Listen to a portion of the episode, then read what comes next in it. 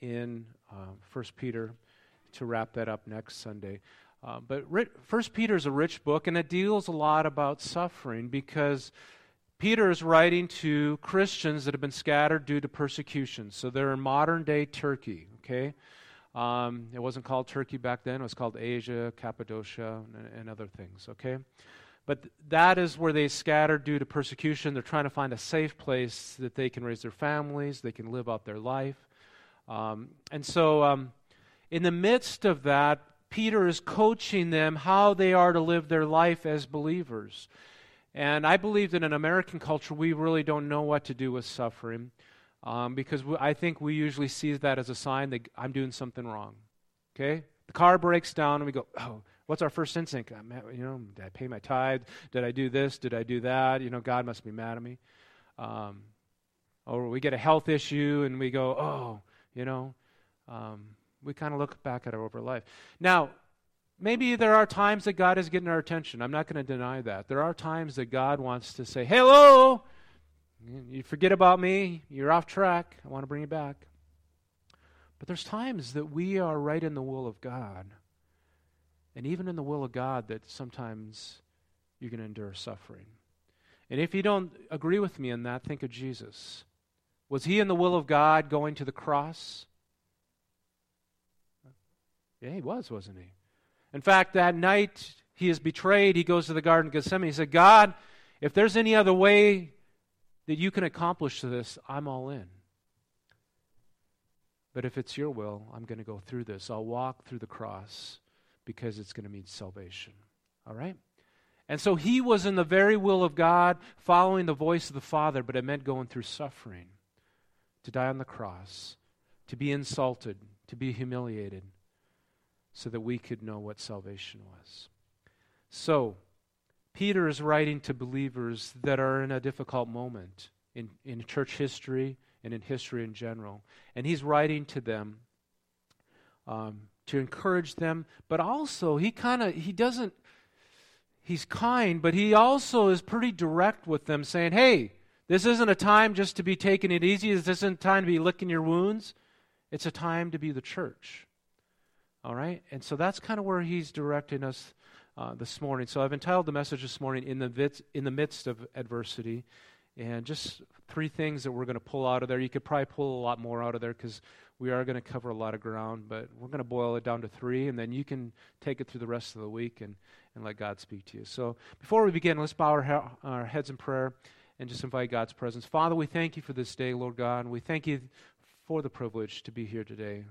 Lord. And uh, we just continue to pray for our nation, uh, just as uh, the vaccines get out there. And we just pray for an end to this pandemic, Lord God. I pray your protection over people.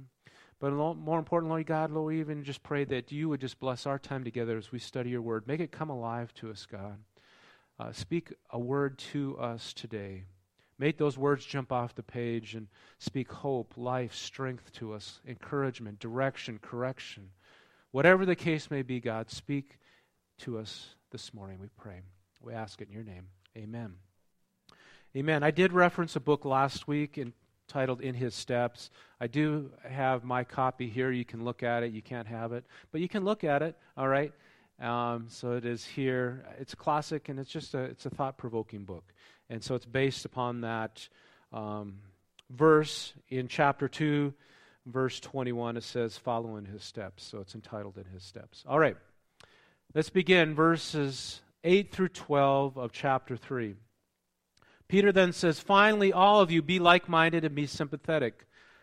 Love one another. Okay? Man, this, so this isn't just talking about love people outside the church walls, our building, right? It's really directed towards love one another, the ones that are like you. Okay? Brothers and sisters in Christ. That is a dominant theme through Peter, through Paul, and even the words of Jesus. Jesus, in his last prayer, some of his last prayers, saying, God, may they be united, right? Um, may they work together. So that idea of unity. Love one another. Be compassionate and humble. Do not repay evil with evil, insult with insult. On the contrary, repay evil with blessings. Wow. Think about that. Because of this, you are called so that you may inherit a blessing. So God's called us to better things, and He wants to keep our focus on what's important. For whoever would love life and see good days must keep their tongue from evil and their lips from deceitful speech. They must turn from evil and do good. They must seek peace and pursue it. For the eyes of the Lord are on the righteous, and he, he, his ears are attentive to their prayer. But the face of the Lord is against those who do evil. So let's look at these first few verses here. You know, isn't it the human nature? Get revenge. They hit me, I'm going to hit them back, right? Right? They insulted me, I am going to insult them back. You know what? We even do that in our marriages, don't we? We can, right? Oh, man, they said that, and we take out that knife from the past, that thing, we get them back, right? We have to get even. You know what? It's not healthy for a marriage. It's not healthy within the body of Christ. It's not healthy even outside when we're mingling with people, when we're with people at work, at school, out in the community. It just doesn't work. But that is human nature to seek revenge. And there's even TV shows that over the past years that have talked about revenge, and we sometimes celebrate that, right? We're going to get revenge. And uh, you know what? I don't think revenge over, always feels as good as we would think it would, right? It doesn't always uh, make us feel satisfied. Why does God want us to bless instead of insult or do evil towards others? Why? You ever thought about that? I have. Why? I know. I, I don't know all the reasons, I, but I, I will tell you one of the reasons is because it leaves rooms for God's judgment. Often when we retaliate, do we retaliate at the same measure that somebody inflicted us? Do we go eye for an eye, tooth for a tooth? You know why that was there? is because somebody could maybe take out our tooth and we say, man, I'm just going to take them out, period, right? Often we overreact, don't we? And our punishment was worse than the crime, okay? And so in the Old Testament, when he talked about eye for an eye, tooth for a tooth, it was the idea is that he, he didn't want people to overreact and make judgment worse than it actually was. Why does God want us to bless? people instead of curse them, insult them, do evil is because it leaves room for God's judgment. Because one day we're all going to stand before God and we are going to have to give an account of all that we've done, both good and bad. And we leave room for God to judge justly, and He will do it uh, fair and equitably. All right? We leave room for God's judgment. Not, and then we go into heaven with our hands clean, not dirty, saying, oh man, I shouldn't have done that, right? Just think about if in the case where if somebody murdered a family member of yours, God forbid, right? And you went out there and you, you, you took their life. You would have to go into eternity knowing that you had taken somebody's life. Now, it maybe was just, okay? Maybe it was justified. But you still have to li- live with that, right? Some things we have to leave in God's hands, and we let God be the judge. We bless, we don't curse, we don't insult. God sees it all. So, what are we supposed to do in the midst of adversity? The first one is I've kind of hit upon it bless and don't seek revenge.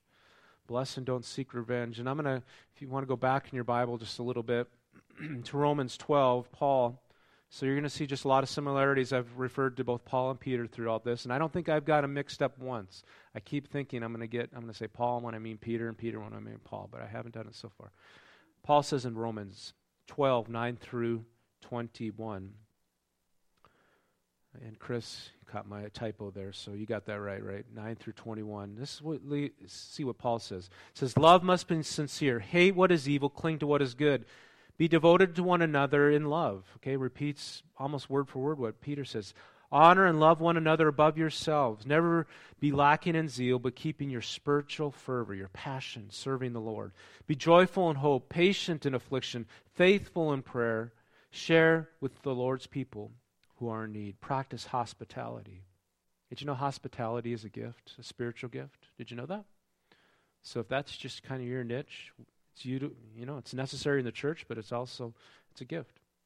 Um, live in harmony with one another. Do not be proud, but be willing to associate with people of low position. Do not be conceited, prideful. Do not repay anyone evil for evil. Be careful to do what is right in the eyes of everyone. If it is possible, as far as it depends on you, live at peace with everyone. Sometimes that's hard, folks. It's hard. I'm not going to lie. Do not take revenge, my dear friends, but leave room for God's wrath, for it is written, It is mine to avenge. I will repay, says the Lord. See, that's where God is going to be the judge. And God has never called us to move into that judging role. And uh, sometimes we say, hey, God, I'm good at it. Man, I'm, we jump in there. And, but see, here's the deal we don't know all the facts, we don't know all the details. God sees it all. He sees it all, and He's able, He's the righteous judge. He's going to judge all things. It is mine to avenge, I will repay, says the Lord. And on the contrary, if your enemy is hungry, what? Feed him. If he is thirsty, give him something to drink. In doing this, and so in a lot of but your Bibles, this is set apart because it's coming from Jesus, Matthew. In doing this, you will heap burning coals on his head or her head. Do not be overcome by evil, but overcome evil with good. You know, this is just so countercultural, folks. Isn't it? And even within the church, even within, you know, we have Christ within us. Even this, it still stretches us, folks, if we're to be honest. It does me. I don't know. Maybe you're more spiritual than I am. I told Denise about one of my transgressions. I, you know, went to the customer service desk at a certain place. Denise was there, and afterwards I thought, oh no, I hope Denise didn't see me. But I could tell they weren't giving me the time of day. They were blowing me off, and I was just trying to get an answer. I, I did raise my voice a little bit. Finally, I got the answer, got all worked out. But I did feel bad about it because it's kind of like, ah, oh, you know, did I act the way I was supposed to act? Is what I thought about. And I thought, oh, Denise probably saw me. she did, but I had to confess. All right. It's good for the soul, right? Let's go on to the next few verses 13 through 22. So I have to go back to Peter here. All right. Verse 13. Who is going to harm you if you're eager to do good? But even if you should suffer for what is right, you are blessed. Do not fear. Notice how fear and all this is kind of woven into this next verse. Do not fear their threats or, or be frightened. But in your hearts, revere Christ as Lord. Always be prepared to give an answer to anyone who asks you to the reason for the hope that you have within you. But do this with gentleness and respect. So we're going to come back to that. Keeping a clear conscience so that those who speak maliciously against you or your good behavior in Christ may be ashamed of their slander. For it is better if God if it is God's will to suffer for doing good than for doing evil. So in other words, Peter's not having any sympathy for you if you suffer for doing bad things. He's not having it. For Christ also suffered once for our sins, the righteous for the unrighteous, to bring you to God. He was put to death in the body, but was made alive in the spirit, and made proclamation to the imprisoned spirits, to those who were disobedient long ago God waited patiently in the days of Noah while the ark was being built. So we're not going to spend a lot of time in that. If only a few people, eight in all, were saved through water, and this water symbolizes baptism, which also symbol, which saves you. So baptism, we believe that after you are saved, you should be baptized. So we'll be having our baptismal service June. So that's a couple months away, but you know, if that's you, we need to talk, all right? It is a pledge of a good conscience towards God. It saves you by the resurrection of Christ, who has gone into heaven, is at God's right hand, with angels, authorities, powers, and submission to him. I want to drill down and just focus a little bit on, on verse 15 there. And my screen just went dark. All right, here we go. Peter says, Be prepared to give an answer for anybody that asks you. All right? To share your hope, to give an answer. So that's what the NIV says. If you have a different translation, it may be words it a little differently. But it is that Greek word there to give an answer that we get our word. Anybody know? Apologetics. How many have heard apologetics? Okay, you've heard that. Apologetics is where you defend the faith. You were able to defend the faith. So apologetics is able to uh, be able to defend the faith, maybe to somebody that doesn't believe, to defend the faith. Okay, it means more than. Uh, th- there's another term for false teaching. Okay, but apologetics means to be able to give. Uh, defend your faith and to present a case for Christ. So there's a book, A Case for Christ. I think that's Lee Strobel. And, and there's others out there. Josh McDowell has one, The Evidence That Demands a Verdict. Those are all apologetic books that help you to explain your faith and even talk to somebody that, um, yeah, you know, we sometimes will say that this is what Scripture says. Well, they may not even believe Scripture, right? So you're going to have to start off with something else and uh, on their terms, on their level, to defend the faith. So that's where we get that word apologetics. It says that we should be able to defend, that we should be able to explain, to give an answer to those that are seeking that answer from us. You know? Can you do that? Can you defend your faith? If somebody was to walk up to you today and say, Hey, man, I've noticed, man, you have a joy in your heart and your life. What do you got that I don't have? Are you able to share Christ with them? You don't have to know everything, but you should be able to say, hey, yeah, it begins with a relationship with Christ. I invited Christ in my life. So you can tell your story, but then you also need some verses that talk about, hey, you need to put your faith in Christ. Romans 10, confess Jesus with your mouth and believe in your heart and you will be saved, right? For the wages of sin, Romans 3.23 uh, and 6, right? Uh, for the for all of sin, that's Romans 3.23, and fallen short of the glory of God. But Romans 6 says that, hey, the wages of sin is death, but the gift of God is eternal life. We should be able to point them to some of those scriptures to defend our faith and to share our faith. Now, the context here is right even in the midst of adversity. You catching that? In the midst of our adversity. Did you know that some of the most opportune times that you are going to sh- have to share your faith is when you are down in the valley? Did you know that? Because people are looking at your life and they think, oh man, I know that they just had vehicle go up. I just know that they had a health issue. I know this. And yet there's still a faith, there's still a strength there. And see, that opens up the door to share our faith. So we are headed up to Lincoln Friday night for a building dedication at another church. And um, we were heading up there, and Amy was talking to Mary Boyer. So, Mary Boyer kind of got some bad news this week. We're going to pray for her at the end of the service here um, and lift her up. But, so my Amy was just telling me, yeah, she was kind of giving me a rundown of what Amy, uh, Mary had said. She goes, yeah, and she's just really hoping that this time is going to open up the door for her to share Christ with other people. And I thought, did Mary get a look at my notes? and because, um, you know, it's kind of like that's what the message was about. And often we, we can lick our wounds and, you know, Mary, you had a good cry, I hear. Yeah. But it's an opportunity to share our faith. And I appreciate that perspective. And, and it's hard to realize it sometimes because, you know, in those tough times, we're, we're, we're thinking, how am I going to pay the bills? Or what am I going to do health wise? You know, there's some things that are out of our control, or it seems like the world is against me. And it's in, the, in those moments that God can allow our light to shine. If you look at church history, folks, that is when the testimony of the church was the strongest is in those moments and the difficulties. And in China, if you want a more modern day uh, example, in China, under persecution, the church thrived in China. It's probably now, and now they're going back into some of those difficult hours. The, the climate in China has changed.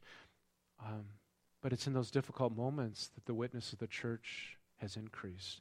I don't, doesn't it seem counterintuitive, right? It doesn't make sense, but it's the truth, folks. And God, it, it doesn't make some of the things any easier, but it does give focus to it to realize that, you know what, God, maybe you're going to use this. And when you look at Christ, he didn't want to walk through that suffering. He wasn't a glutton for punishment. All right? But he was willing to do it because he saw what was on the other side the salvation of our souls. Amen? In the midst of adversity, I guess I need to get to point three here. Point two be prepared to defend the hope within you. All right? Be prepared to defend the hope within you. All right. Be prepared to defend the hope within you. Number three, verses 1 through 11 of chapter 4. Therefore, since Christ suffered in his body, arm yourselves also with the same attitude. So, kind of a military term there, all right? Because whoever suffers in his body is done with sin. And there's something about that. Suffering can purify us, folks. As a result, they do not live the rest of their earthly lives for evil human desires, but rather for the will of God. For you have spent enough time in the past doing things that pagans choose to do. No, think he's talking to Christians here, all right? So they were living in debauchery. That's behavior that comes from being drunk and you're ashamed of the things you did.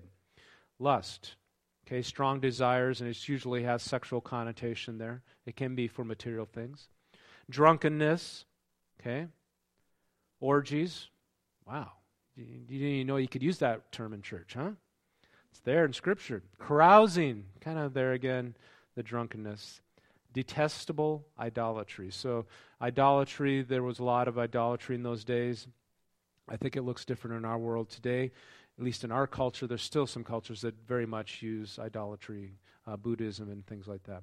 They are surprised that you do not join with them in their wicked recklessness, with wild living and heap and heap abuse on you because you don't join in with them. You ever, you know, I remember as being a teenager and I didn't go out and party with them, and so they didn't know how to deal with that. All right? I don't know if they heaped abuse on me, but I definitely felt like, you know, I felt that uh, I wasn't accepted sometimes as much because of those choices. Some of it was my own spirituality. Some of it was I was scared to death what would happen if my parents found out. All right? but they will have to give an account to him who is ready to judge the living and the dead. For this reason, the gospel is preached even to those who are now dead, so that they might be judged according to the human standards in regard to the body, but they live according to God in regard to the Spirit. So when Jesus died on the cross, one thing to note here is that when he died on the cross, he died for our sins in the future, but he also died on the cross for the sins of those previously who had lived their lives by faith. Okay? So the sacrifices they offered were offered in faith. That sustained them until Jesus died on the cross. When he died on the cross, his sacrifice covered their sin, but also our sin in the future. All right? Verse 7, this is a key part here. The end of all things is near, therefore be alert and sober minded. So that he's repeated, that's part of chapter 2 there as well. Above all, love each other deeply because love covers over a multitude of sins. Offer hospitality to one another without grumbling. Well, it's so easy to grumble, isn't it?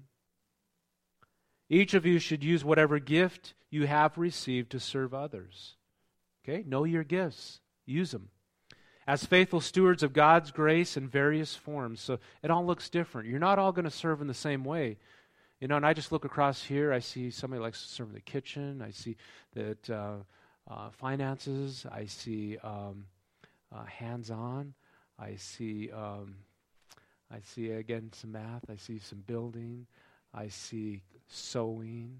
Okay, got a bunch of sewers there. I see music. I see a lot of different gifts. I see media. I see nursery. I see a lot of different things. Use your gifts to further the kingdom of God. If anyone speaks, he should do it speaking the very words of God. Wow, that's serious. I always think about that as a pastor that what I speak, I'm speaking for God. And so you have to do your homework.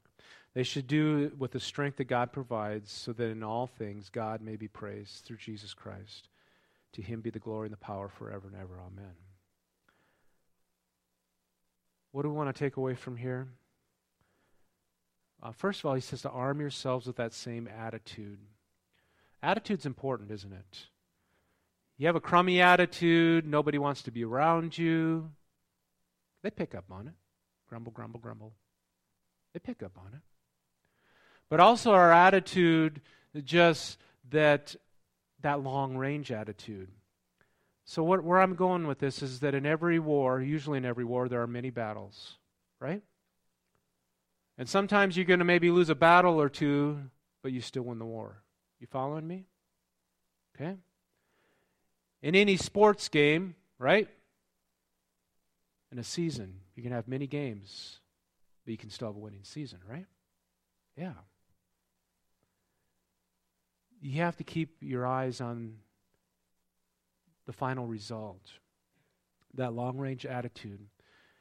And Peter is, is very specific here. He says, Hey, I don't want you guys out there grumbling. I know you're in suffering. You know, I wanted to be kind of. But he's saying, hey, this isn't a time to be grumbling, complaining. It's not a time to be sitting on the sidelines and say, Woe is me.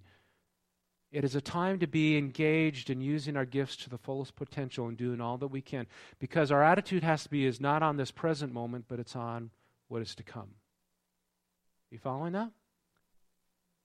So, that third point is you have to stay focused on the end game. You have to stay focused on the end result of your faith, which is the salvation of your souls. That is chapter 1. So, if you missed chapter 1, go back and catch chapter 1. But the end result of your faith is the salvation of your souls. And you have to stay focused on that. You have to stay focused on that end game that with any athletic competition, there's ups and downs. Teams that consistently win learn to battle through their failures, their challenges, their adversities. In a basketball game, you can guarantee it that even if you're up by 10, 20 points, it's almost like clockwork. There's going to be a, the other team is going to surge. They're going to surge, right? And to win, you have to, you have to stop that surge, right? If you can, if you can stop that surge that they make, then you're going to win the game. But we also know that there's teams that come from behind, and the other team can't stop the surge, and then the other team comes from way behind to win the game. It happens. So, Amy and I watched the Nebraska volleyball team here the other night. Uh, it was on a Friday night, so it was a couple weeks ago. They were playing Minnesota. So both ranked pretty high. Nebraska was ranked a little bit higher than Minnesota, but they came out and Nebraska just wasn't it just wasn't clicking really good. And so they ended up winning one of the matches out of the four. So they lost, right? That was on a Friday. Well, guess what? They play Minnesota again on Sunday. Two days later. And I, we didn't get to watch that game, but I, but I noticed on the TV, I think I saw it on TV. Guess who won? Nebraska won. Nebraska won. And guess what? They swept all three matches. It's kind of like, what's up with that? They went back, made adjustments, they worked harder, they fixed some things that weren't right, and they came back and they swept Minnesota all three matches. Isn't that incredible?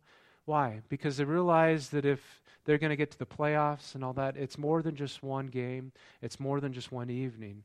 They're playing a season. And so you work through those setbacks, you work through those difficulties to get to the other side. You know what? In church life, we're going to grow more in the valleys than we are on the mountaintops. I like the mountaintops, they're pretty cool. But you can't really live up there. Did you know that? Mountaintops are really hard to live on because they're just rock. Air's kind of thin. There's not much plant life up there, not much wildlife either. It's beautiful view. Woo, you can feel the presence of God. But did you know we spend most of our life in the valleys working it out? And there's difficulties, there's hardships, there's setbacks, but that's where we grow. That's where we mature. That's who we become, who God's called us to be. Um, you know what? And that's where our light shines. I want to close with just um, these last few verses in chapter 4. I'm going to have the musicians come. It says, Dear friends, do not be surprised that this fiery ordeal has come upon you to test you. So we don't know exactly what it was. We know it was persecution, but Peter describes it as a fiery ordeal. All right? He says, But do not be surprised as though something strange were happening to you. And I think that is our response when things happen in our life. We're surprised, we're shocked as fiery ordeal has come our way. Peter says, hey, it, it comes with the territory of fallen Christ. I think it comes with being human too, but, but rejoice. inasmuch as you are participating in the sufferings of Christ, so that you may be overjoyed when his glory is revealed. If you are insulted because of the name of Christ, you are blessed, for the Spirit and the glory of God rests on you. If you suffer, it should be as one, as a murderer or a thief, criminal, meddler. But don't let it be because you're serving Christ. However, if you suffer as a Christian, do not be ashamed because praise God that you bear that name. For it is time for judgment to begin with the house of God. If it begins with us, what will the outcome be for those who do not obey the gospel of God? It is hard for the righteous to be saved. What will become of the ungodly and the sinner?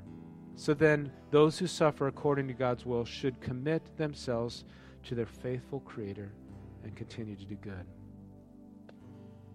Mm, rejoice. That is the pattern we see in Scripture. It goes against our human nature, folks. But that's where God can be glorified. So, in the midst of adversity, we learn from Peter bless, don't seek revenge, right?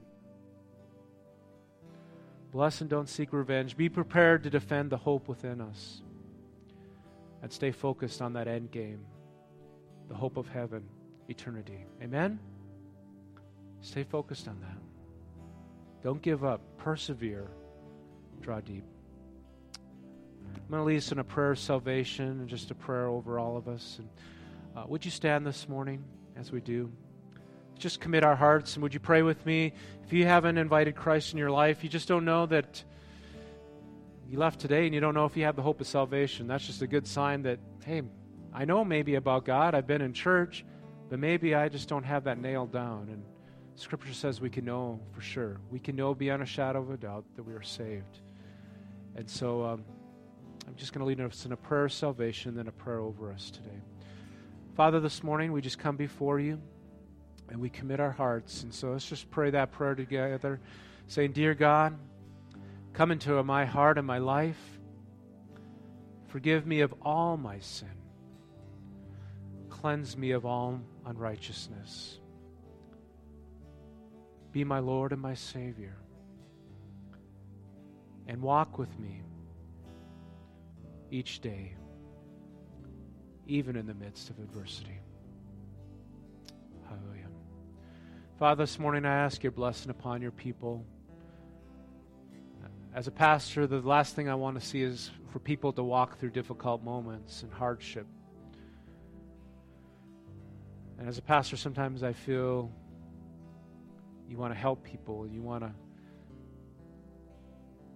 make things better. But many times those things are beyond me, and they have to rest within the hands of God. And Father, um, I just ask your blessing upon your people this morning. Maybe we're walking through that time of adversity right now. And it might not be because of our faith, it might be because we're just part of the human race. And there is brokenness there, there is sickness, there's things break down, there's um, relationship issues. And things sometimes aren't always right in our world like we'd like them to be. And so, Father, I pray that you would be with us in the midst of that adversity. But even there, Lord God, allow us to repay evil with good. Allow us let our light shine and to share the story, the hope within us. Hallelujah, Lord. And allow us to keep focused on that end, on that end game when you call us home. Father, let your blessing be with your people. Hallelujah. We're going to close with that chorus, King of My Heart. Would you join in and singing that? I'm going to be right over here. If, um, if you need prayer this morning, um, we're going to pray for you. And uh, I'm going to have Matthew, if you join me up front as well. And, um, and so we're going to go to God in prayer, and Sarah, if you would too. So, yeah, praise God. Let's go to the Lord in prayer and worship Him today.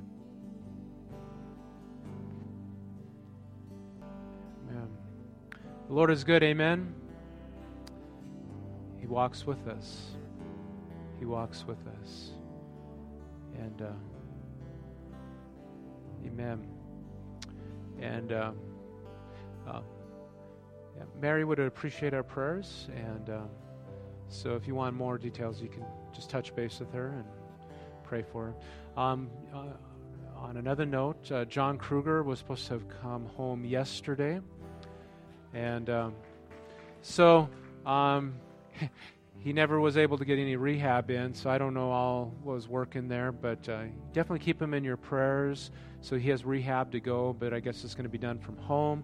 So he's still on oxygen, but the tracheotomy and all that is out. Um, um, but we just, uh, just just continue to pray and lift them up, and uh, yeah, Amen. Praise God. Hey, God bless you this morning. Love on each other as you as you go. Welcome each other. Uh, you know, and uh, Amen. God bless you. God bless you. Amen.